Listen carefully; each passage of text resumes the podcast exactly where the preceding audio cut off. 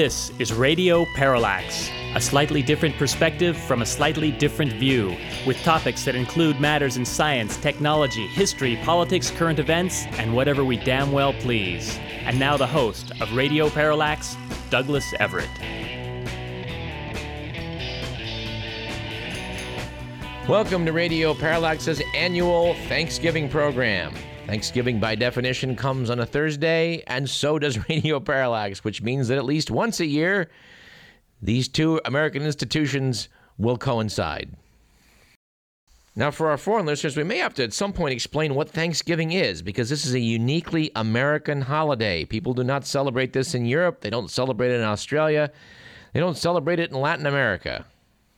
In fact, my understanding is the only other place in the world besides Canada that has been brought along for the Thanksgiving holiday was Norfolk Island, which was apparently settled by a lot of New England whalers who brought along the traditions. Expect to be joined as this program unfolds by some of our old pals. I know for sure we'll be hearing from Ivo Kovacevic, our plumbing correspondent, a little bit later because he's here in the studio with us. But as I say, we're going to try and keep today's program uh, on the positive side.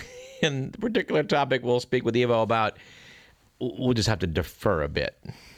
At any rate, let's start today's program as we like to do with On This Date in History. Our date today is the 28th of November. The Thanksgiving holiday, by the way, is by definition on the last Thursday of the month. And, and by very strange coincidence, this year, Hanukkah starts today making this, I guess, a rather unique Thanksgiving slash Hanukkah radio parallax. Well, this isn't completely unique. Apparently, it last happened in 1918 and will happen again on 1127 in the year 2070. But I believe, as I was saying, our date in history today is the 28th of November, and we would note that it was on November 28th, in 1893 that female New Zealanders became the world's first women to vote in general elections in an independent country. Well, I think we should take our hats off to the Kiwis, don't you?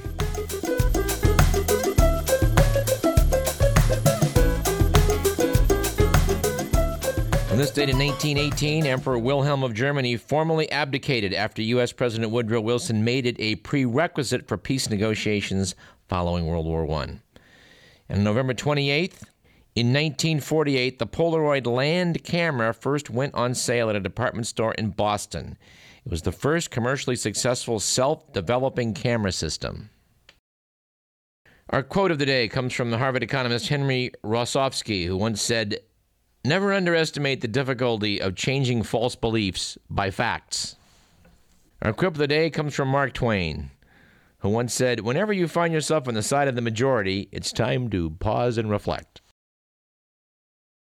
Our joke of the day is as follows A Hollywood agent in the throes of depression due to lack of work was contemplating suicide when suddenly there was a puff of smoke, a flash of light, and the devil appeared. The devil said to the agent, I've got a proposition for you. For the remainder of your career, I'll give you the exclusive representation of the top stars in Hollywood. But in return, your wife and children must die, and their souls shall burn in hell for all eternity. Agent looks at the devil and says, So what's the catch? There's no business like show business, like no business I know. Everything about it is appealing. Our anecdote of the day is as follows. Evidently, 100 Nazi professors published a book condemning Albert Einstein's theory of relativity after the physicist had gone into exile. For his part, Einstein was untroubled. He said, If I were wrong, one professor would have been enough. Our stat of the day comes from the Wall Street Journal, which, which notes the number of international students in the U.S. has risen to a record high last year. The reason? Universities are aggressively recruiting abroad for full tuition pairs.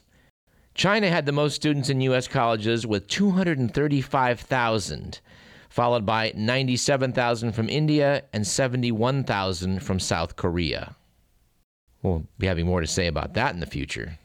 But I think we should jump at this point into one of our favorite sections of the program the good, the bad, and the ugly.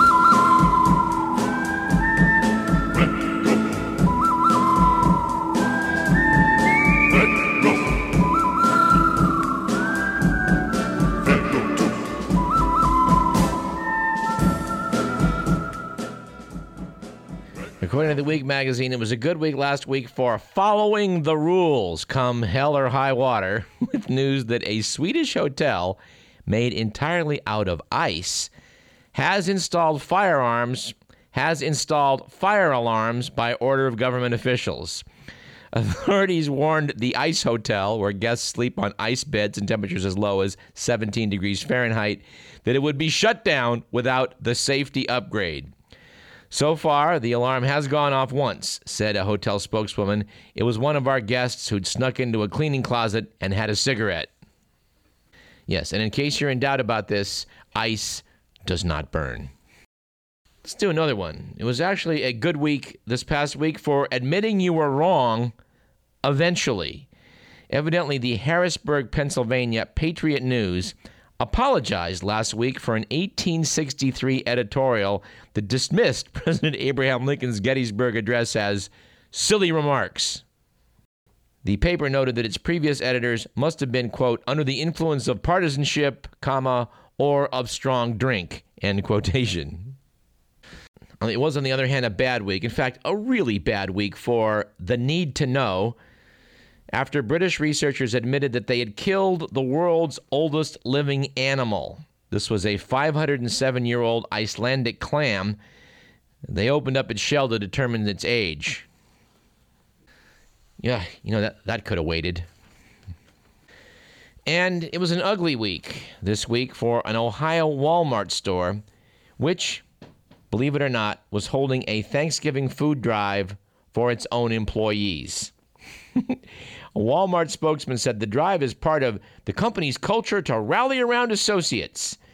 Critics say the request for food was a tacit admission by Walmart that it doesn't pay its workers enough to get by. Said activist Norma Mills, to ask low wage workers to donate food to other low wage workers to me is a moral outrage. Yeah, we talked about Walmart in this program a few years back. There was an excellent documentary out called um, Walmart, the high price of low cost, and explained how uh, a lot of the stores across the country do make computers available for their employees to get on uh, local welfare. Yes, the world's richest corporation, number one corporation in the world, helps its employees to get on welfare. What's wrong with this picture? And finally, it was both a good and bad week, I guess you might say, for immigration reform with the following item. Apparently, the Young Conservatives of Texas canceled their Catch an Illegal Immigrant event, which they were planning to stage at the University of Texas, Austin, in the wake of complaints from both students and administrators. Now, apparently, the Young Conservatives of Texas envisioned the game where students would chase down other students wearing, quote, illegal immigrant, unquote, signs.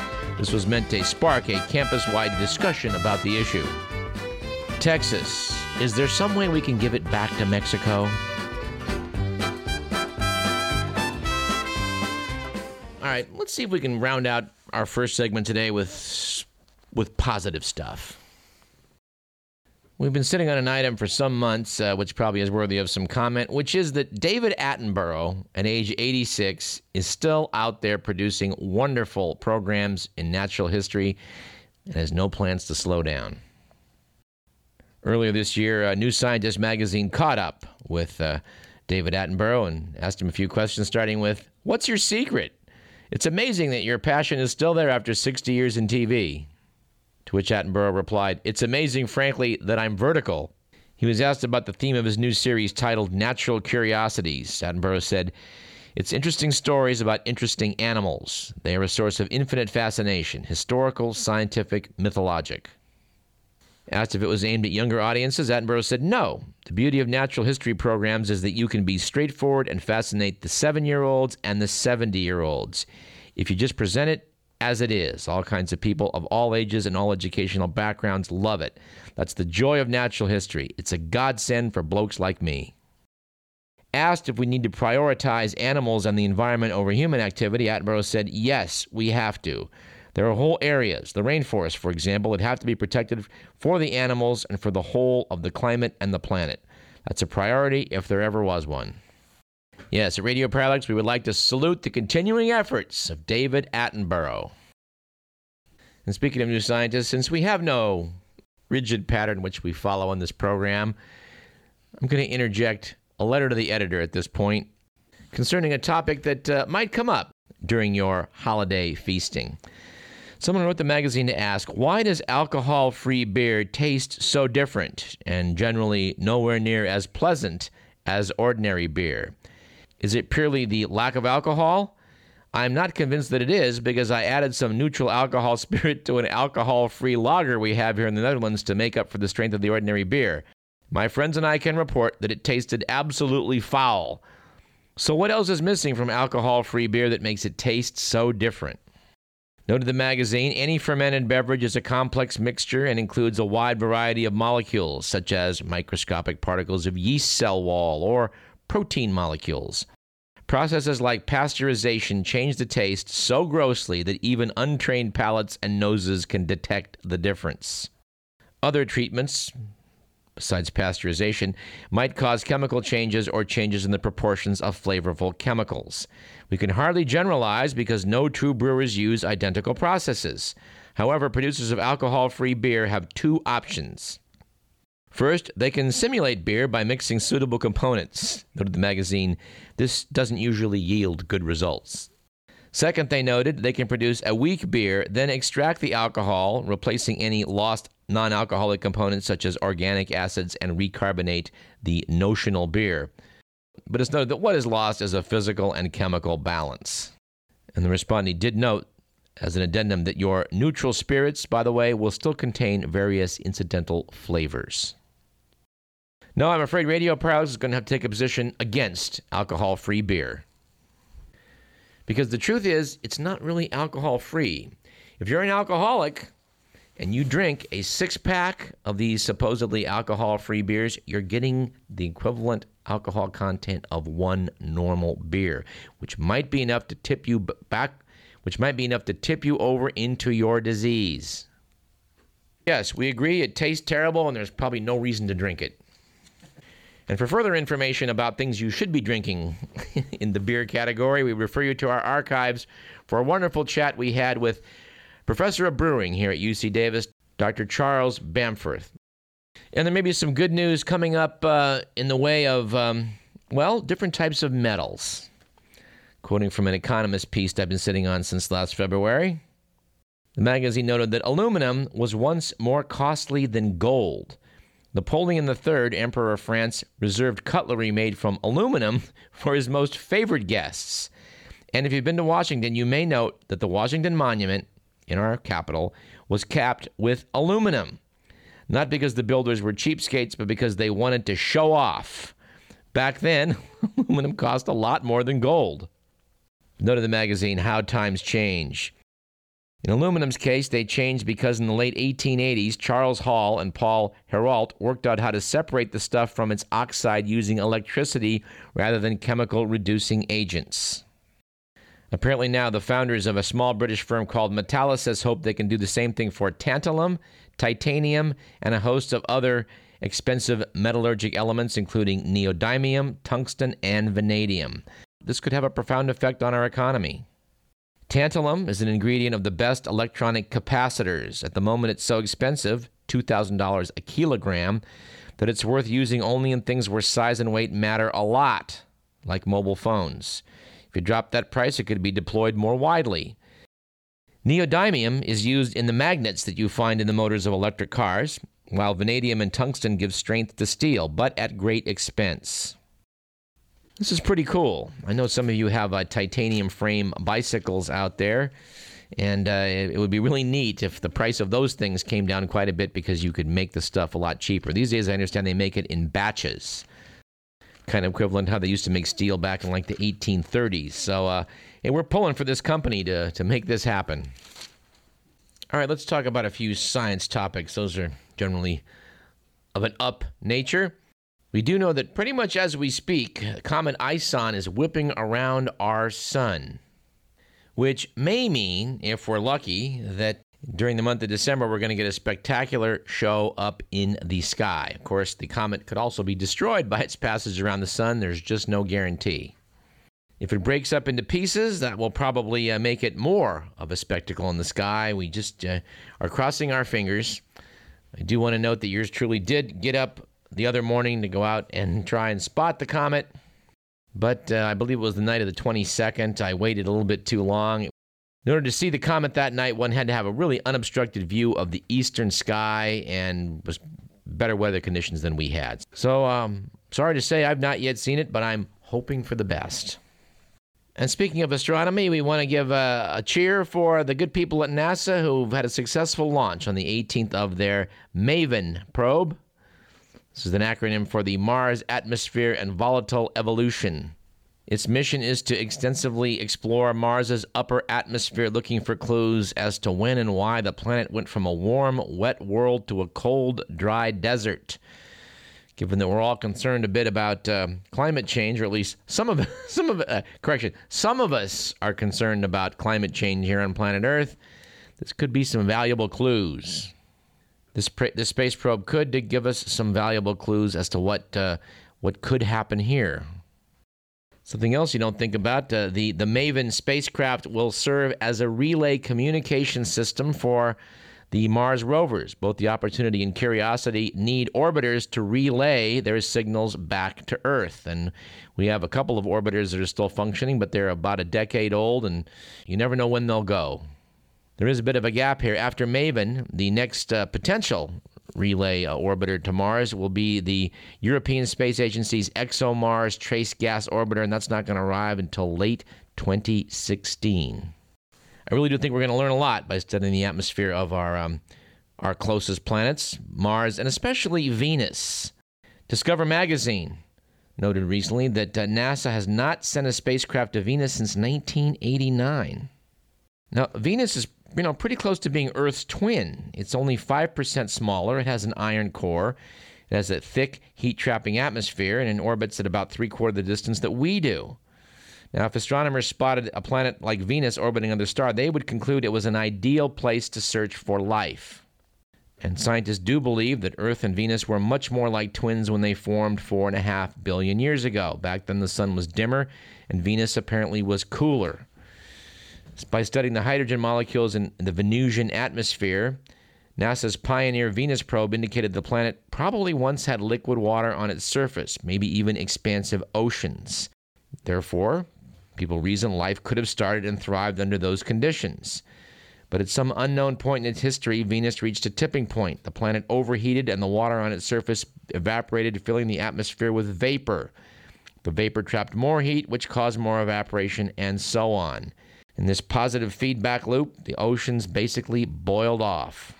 So I do think we need to go back and study what the hell happened to Venus if we uh, perhaps uh, have some hope of avoiding a similar fate here on Earth. Unfortunately, having been starved for funds by the Obama administration, NASA is moving the other way, pulling funds from planetary exploration as its budget dwindles. You know, it's a horrible thing to contemplate that a space probe might cost a billion dollars. And back when George Bush and Dick Cheney were operating a needless war in Iraq, we were spending that amount of money, oh, about every day and a half or so. And we did that for what, six, seven years? All right, one final item. I don't know if you know what Tektites are, dear listener.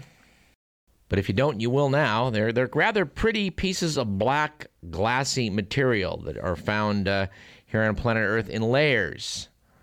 Generally, you dig down to a certain level in places like Thailand and you find lots of these things. Evidently, what tektites are are the results of an impact of something with planet Earth, and the impactor mixed with uh, terrestrial rock got heated, thrown up in the atmosphere, and quickly cooled. As it splashed back down under the Earth, it formed bits of glass.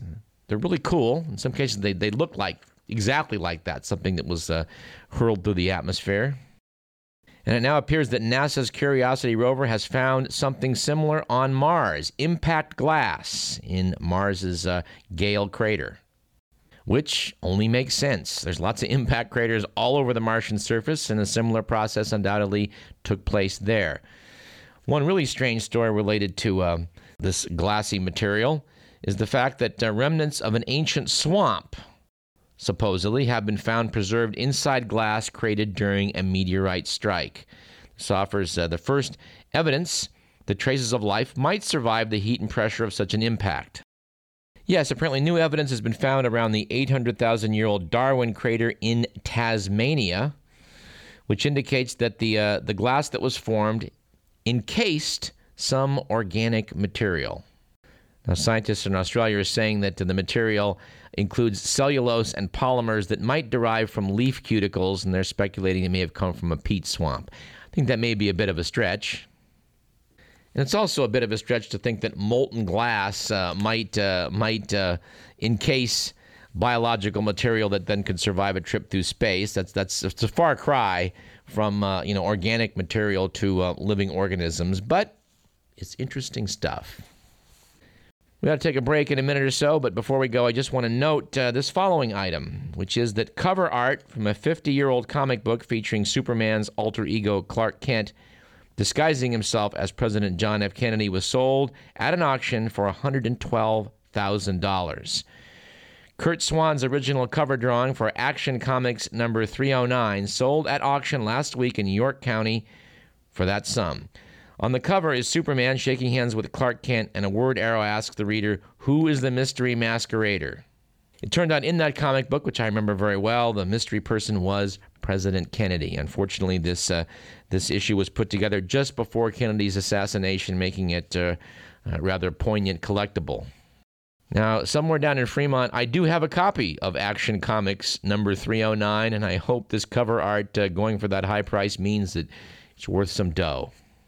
It's Superman, strange visitor from another planet who came to Earth with powers and abilities far beyond those of mortal men. On that note, let's take a short break. You're listening to Radio Parallax. I'm Douglas Everett. Hope you're enjoying your Thanksgiving slash Hanukkah. Disguised as Clark Kent, mild-mannered reporter for a great metropolitan newspaper, fights a never-ending battle for truth, justice, and the American way.